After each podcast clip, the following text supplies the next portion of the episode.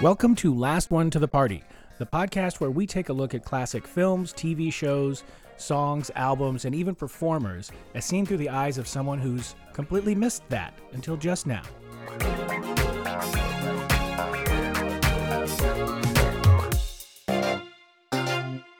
Thanks for joining us again to Last One to the Party. In this episode, we are going to take a look at Godfather 1, 2, and 3. We're joined by my friend Von Dexter Montague II. A few years back, he relocated from Washington, D.C. to L.A. to pursue acting, writing, directing, or just general storytelling, as he likes to think of it. And uh, I've known Von for a few years now, and this is his first time seeing each of the Godfather movies. And uh, we have a really good conversation about all of them. He has a, an interesting ranking of the three, and also a very kind and generous feeling about the third one that uh, I think a lot of us old fogies complain about. So let's go find out what he thinks about the Godfather trilogy. Did you watch them all three straight through, or you just got through them in relatively back short to order? back. Like, so my roommates and I are doing like uh, movie nights, Yeah. and we after we finished uh, the Marvel like cinematic universe, we were like, okay, what's next? And my one roommate was like, oh, we're doing Godfather. We're gonna do all three. So we did one a night because there some Marvel movies we could like squeeze two in. These we had to like you sit with the one and then you, Yeah. you go on about your night. What was your level of exposure to any of those Godfather movies before you saw them? How much did you know about them? okay, my aunt, um, my whole family has seen and loved Godfather since forever. And I was one of, and I feel like maybe my younger cousin as well, he's a year younger than me. We were like the two that just like had not been a part of that experience. like, um, so, but everybody like would talk about Godfather and like make references to the films. My one aunt actually always, like every holiday at some point says, never go against the family. And I, that was a thing I knew, but I had no reference for what Right. that meant. Did anybody at any point uh, say, leave the gun, take the cannoli? no, actually. And nobody ever gave anybody else in the family a big kiss on the mouth and said it was you, Fredo, all along. I knew it was you. Okay, good.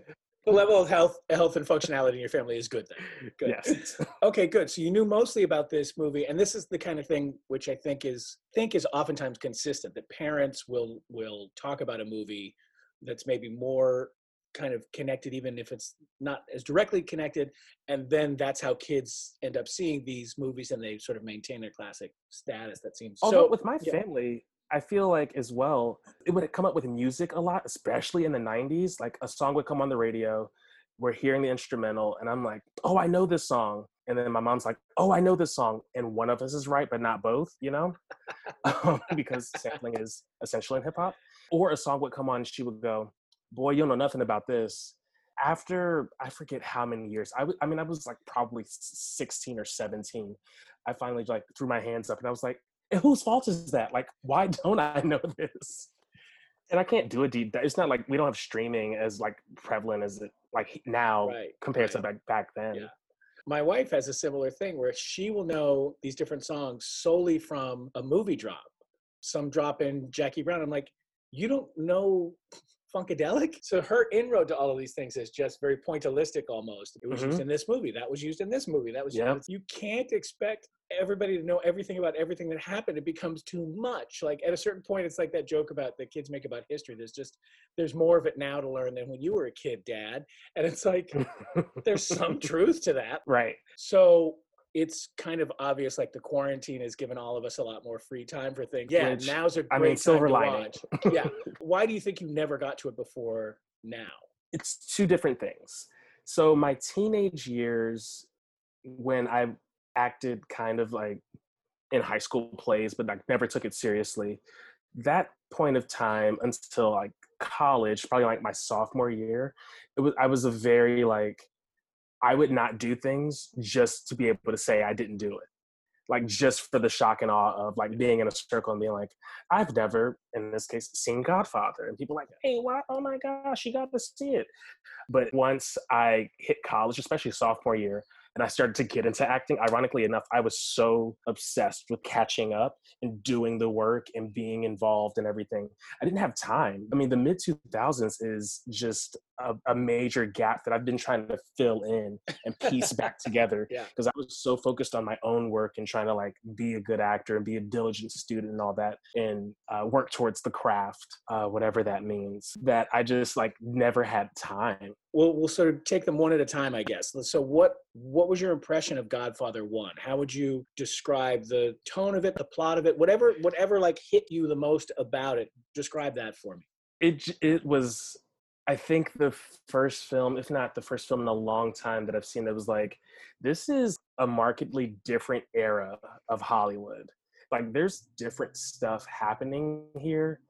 I remember the because um, you know it opens at the wedding I just remember being so wrapped up and thinking like, I don't know if any of these people are extras in the same way that we think about extras today. Like even from the beginning, these just feel like straight up Italian people, just like having a blast. And Coppola was like, in action, like just like roll it. I don't know that I've watched. I've seen clips. I don't know that I've ever watched Brando like for an extended period of time like that. Um, aside from, I've seen a good bit of on the waterfront. This is very different, and also it's like a lot slower. Everything felt almost like molasses, but intentional. I appreciated that. What it allowed me to do was slow down for myself, and I I noticed like as I personally take in content, I'm just looking for the big stuff. I'm like, okay, what what's here, what's there, and it feels like everything everything in a shot nowadays is to serve the one thing that they want you to know here i felt like a rich rich painting and most of it is so deep and detailed and you got to catch it all but they're giving you the time to do that honestly i didn't i didn't get into that groove until halfway through godfather 2 but I did notice uh, I noticed the pace in one, but I didn't recognize how I could use that to my advantage until the second. What, if anything, do you did you notice or what stood out to you maybe of just watching like these are now legendary actors in this movie mm-hmm. brando obviously pacino obviously i don't know if you know this little trivia point about john cazale who plays fredo he died young he died of lung cancer and of the five movies he made, each one of them was nominated for Best Picture. so he just you do. He's got that, and you know James Caan is, and there's like a lot of mm-hmm. legendary mm-hmm. sort of people. So, did any of that stand out to you? What did you observe about it? Did anything about it stand out? It did. I again because of just my frame of reference, I noticed masculinity being portrayed in a way I haven't seen maybe ever, honestly in that I have my own, I mean, every person does have their own relationship with like masculinity and that idea and what that means. But to see to see Vito and see how he carried his family and the the real love yeah. that he had for his family and see how just how that played out and how there was never a need to forcefully command respect or be ruthless or aggressive or wild. There was never, I never felt like he was hyper masculine or a super alpha male as you might see more commonly nowadays. Right. And that was very, very refreshing. Even even Michael, I, I didn't feel I felt like it was very calculated for sure, but their how they carried themselves and their portrayal of masculinity was very refreshing. I first saw this movie, I was relatively young. We had it on videotape. Uh, uh, I've was, heard of those. Yeah, yeah. Uh, and I remember being struck by the real delineations between Sonny, Michael, and Fredo, and it seemed very much like Goldilocks and Three Bears. You know, too too cold, too hot, just right. Yeah, yeah. And and for me personally, I I watched it, and even as a twelve year old, I watched it. I was like, uh, I'm more of a Sonny, but I really need to be more of a Michael. Because like I would have a temper and I'd be like, oh, and Sonny ends up dead, shot on the causeway. So you gotta you got to avoid that. You got to be the bring out the Michael, but don't go too far and become a Fredo. to a certain extent, that's still how I measure my responses to stressful situations. Like, ah, yeah, yeah. you you really sunnied that one up, and you really needed to Michael it more. oh, you Fredo that one all day. Come on, get a little more, get a little more sunny going. But I also love, this is something that my roommate talked about after seeing it. I loved that they are all a part of Vito and that he he has all of that in him. And it reminded me of a conversation I had with my father because um, I'm also one of three boys, uh, incidentally enough. but he was sharing just updates on how my brothers were doing because we all have different moms, so we all kind of have separate lives essentially. And he was sharing how he knows that myself and my younger brother very much have his compassion uh, but our oldest brother has his passion and has the um, the ego, I would say, uh, and how he like it worried him. I have been told by my mom at certain uh, in certain instances I've said I've responded in similar ways to my father to situations. I've also said the exact same thing he said. This man never raised me let's move to Godfather 2. Mm-hmm. How much did you know about Godfather 2 before seeing that? More or less than Godfather 1 or sort of same um, general? After seeing the first one, I, I actually text my aunt. She is, just loves these films. And I was like, hey, um, finally watching Godfather. She responded and was like, greatest movies of all time and she gave me her personal like ranking of the three even though i guess from my message she thought i saw all three and was like giving me that stance. One's here super high bar. Two was like even better and three was like way way down. And then she responds and says one and three were great and two was good too. It's just it bounces back and forth a lot. This kind of happily undoes whatever expectation I had for this film because I don't know what to do with this. How did that match up with your experience of watching it? I found myself actually leaning more towards her, like with her ranking of it. Like I didn't enjoy it as much. The, the parallel storytelling, I felt like, especially speaking of different Hollywoods, I feel like, oh, these are two different movies that both need to come out so you get people to come to the box office more. But I'm fine to like watch them at the same time. It almost felt like a fan smash cut of like, this is how these two things are like right. fitting together. It felt very labored. I remember like feeling fatigue in two. Most people rate two higher than than one and certainly higher than three. I rewatched it a couple of years ago and I thought, oh, I sort of felt like it, it was like the Emperor has no clothes because I thought I was keeping track of the Michael story much more clearly than I had before. I really would get enamored of the Vito story and De Niro as young Vito. I mean, like that performance, that depiction of Vito as the coolest under pressure mm-hmm. guy who knows, like that's the kind of thing. Is like, oh, you know, like I want to be that. Yeah. Not that I want to shoot Don Fanucci in a hallway, but like that he knew to like unscrew the light bulb and all of this, wrap a towel around, like all of that yeah, stuff. Yeah. I was like, oh, he's so smart. I love that. But in following the Michael half of the story, it struck me as this doesn't make as much narrative sense as the first one, uh, just as a whole, does. And so it needs to bounce back to the Vito story to sort of cover up some of those weaknesses. I, sense I'm kind of taking a look at it again, and I kind of don't mind it as much because I feel like it's really it's really just a continuation of the Michael losing his soul. We first meet Michael, and he is a World War II war hero, a decorated Marine. Yep. And then just goes down and down and down until he's murdering his own brother. And that's really the purpose of two. And that's why I think it's darker. So we take that to mean that it's more serious. We take that to mean that it's more important that it is then yeah. for better. Yeah, not all of that train correlates right like all those all those cars aren't hooked. Did anything in that movie jump out to you be like oh that was an amazing scene or that performance was fantastic or anything like that? I felt overall more comfortable to laugh. Um, i felt like it, there was more humor in it especially with um, as we see vito's rise and he's talking to the woman who's about to be evicted because of the dog um, and then he goes to the landlord and that whole like going in I, I had the question like why should any of this matter? I i'm a, i guess i'm to assume everybody should know who he is.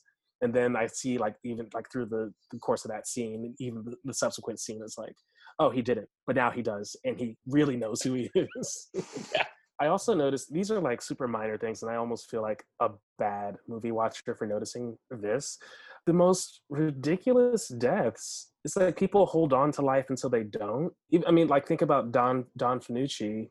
he dies he gets shot like in the face and he's like holding on to like the the sides of the walls and then Yeah. just drops this guy got shot and like went from straight up vertical to horizontal and and then fell it was it's like super bizarre i was like again these performances as they continue on to portray these people anything as an actor that you thought like oh that's really like I had Like- the same experience um, I had as a kid watching um, good. Well, not as a kid watching Goodfellas. So my first introduction to Joe Pesci was Home Alone.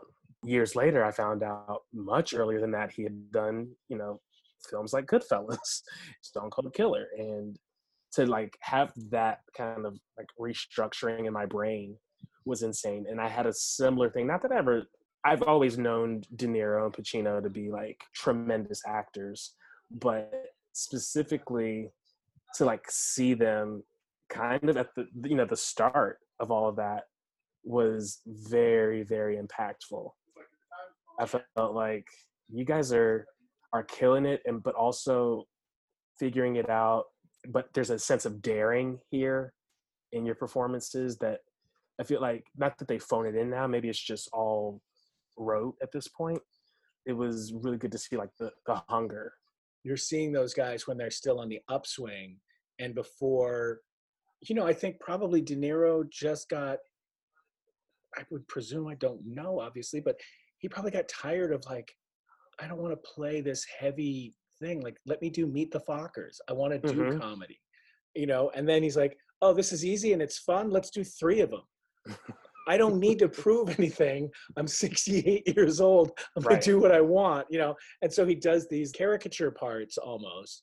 And pacino i don't know i mean i think i wonder if it's again a kind of boredom where he's just like i'm not satisfied to just do this kind of focused performance. I need to have a little fun with it. I need to add some flirt, and you kind of see it start in Glengarry Glen Ross, and then it gets a little heightened with scent of a woman, and then it's just out of control after that, where it's just like, oh, eh, you're just like, okay. um, Godfather Three. My experience when I watched Godfather Three was just extreme disappointment.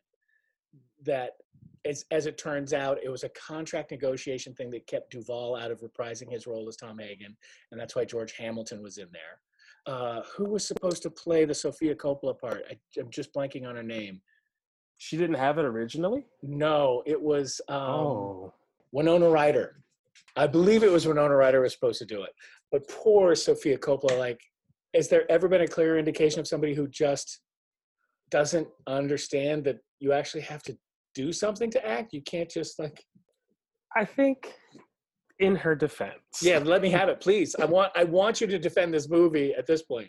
I feel like a lot of what she had seen up until that point, I mean, knowing at that point she's, you know, wise enough to recognize and understand the context and what's been going on. She was, I read, she was actually in the, the first two as well as like She's in the baptism. She's the baby being baptized in the first one.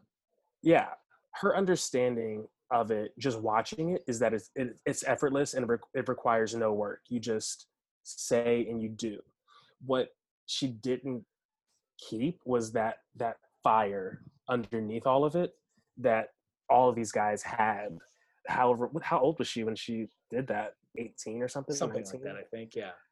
if that's her understanding of just like oh i'm gonna do what i see happening over there and i'm just gonna say say the words and that that's enough because that's what brando did and that's what that's what pacino did and that's what de niro did and that's what you know all these great guys that's they just they said the words and that was enough Yeah.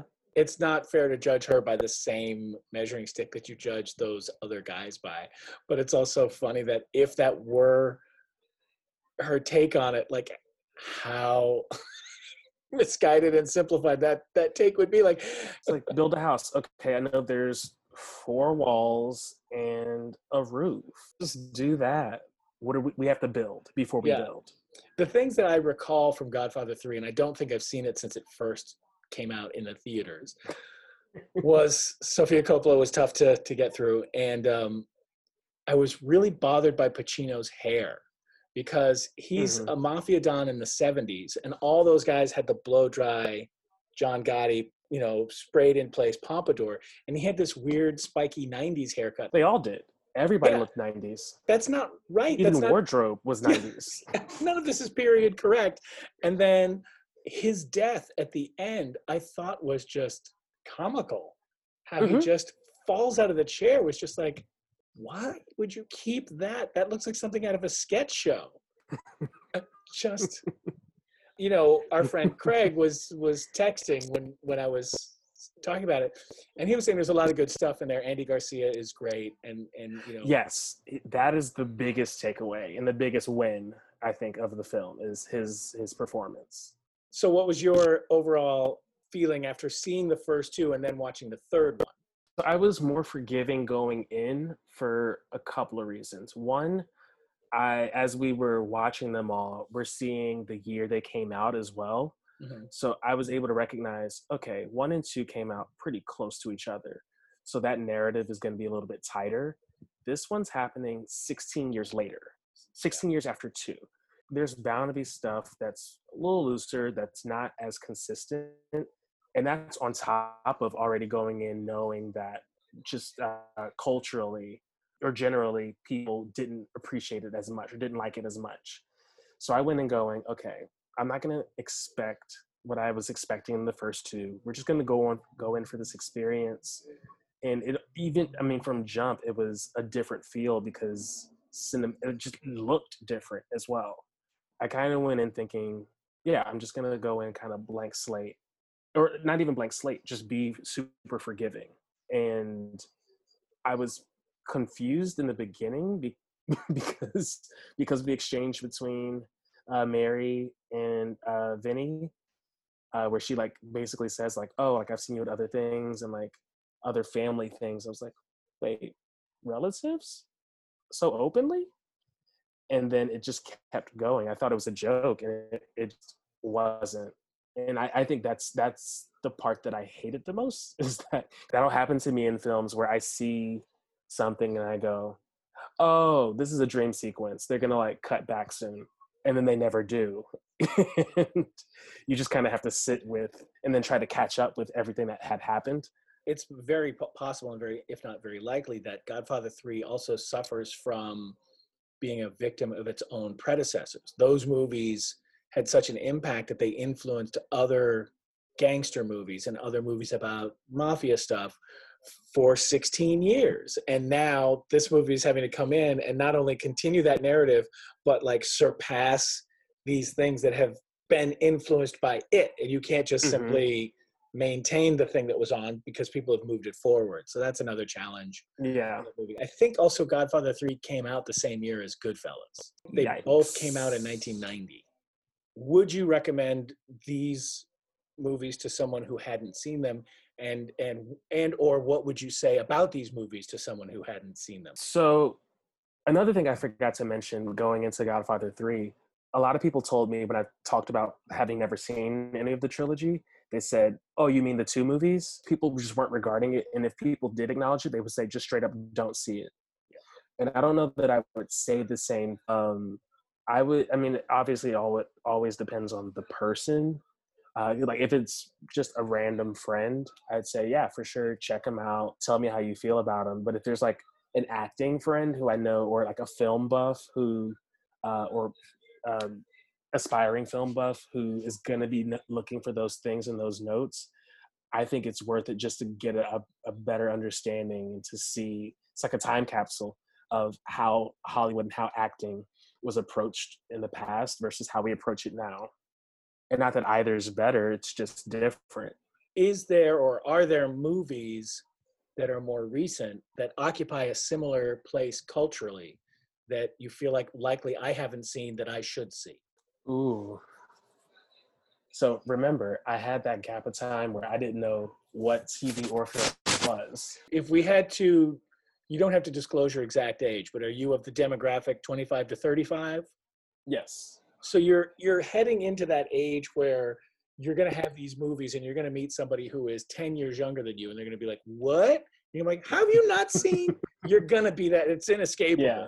So Yeah. what what is that movie that you that you feel becoming that thing of like, "Have you not seen XYZ?" Juice. Juice is uh, Omar Epps and Tupac. Has this sparked an interest in other movies from that time period? Like have you So I was thinking, like, what is the what would the Godfather of our time be? Like, do do we have it? If not, like, what what would that look like? And I started like I'm going through the motions in my head. and like, okay, a film about these gangsters and just their relationships with one another and family and everything. And I the other the big thing I felt about it is that Godfather, the Godfather trilogy is dense. It is very dense um, so I would want more time to spend with it. So, like, I was thinking, oh, like a series would probably be better. If only there was a series about gangsters in like New York-ish area, like tri-state area, um, and then I realized The Sopranos was completely a thing, um, which my aunt was also obsessed with. I don't know that we need another pass at it. I think these things are fine to exist as they are. Um, I don't know that Sopranos necessarily needs an update for that to exist for future generations. Um, I do think that that is the the best update and the best option. Evolution, I actually want to say, best evolution of the Godfather trilogy.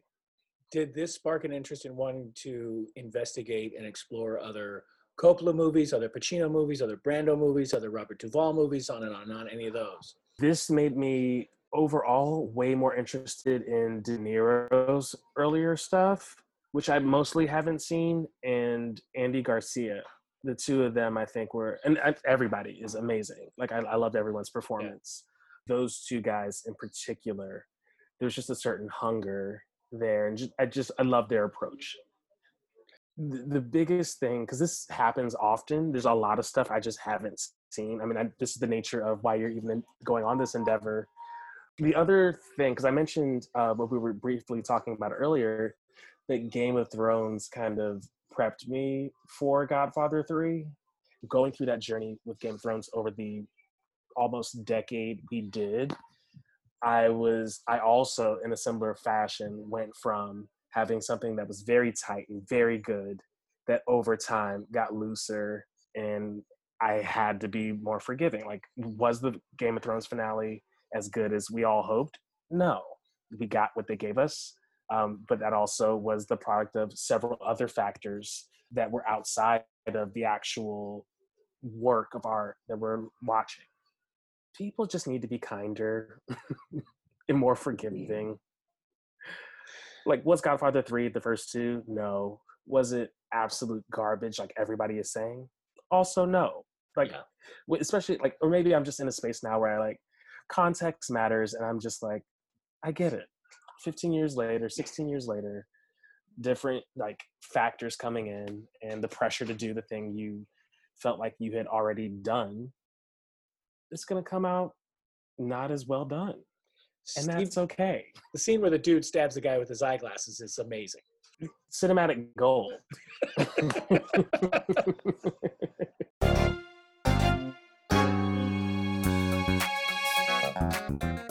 A very big thank you to Von Dexter Montague II for joining us on this episode of Last One to the Party.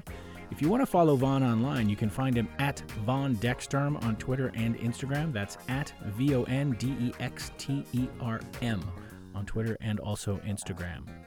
You can follow us on Twitter just by searching Last One to the Party. You can find us on Instagram at last.1.2.the.party.podcast.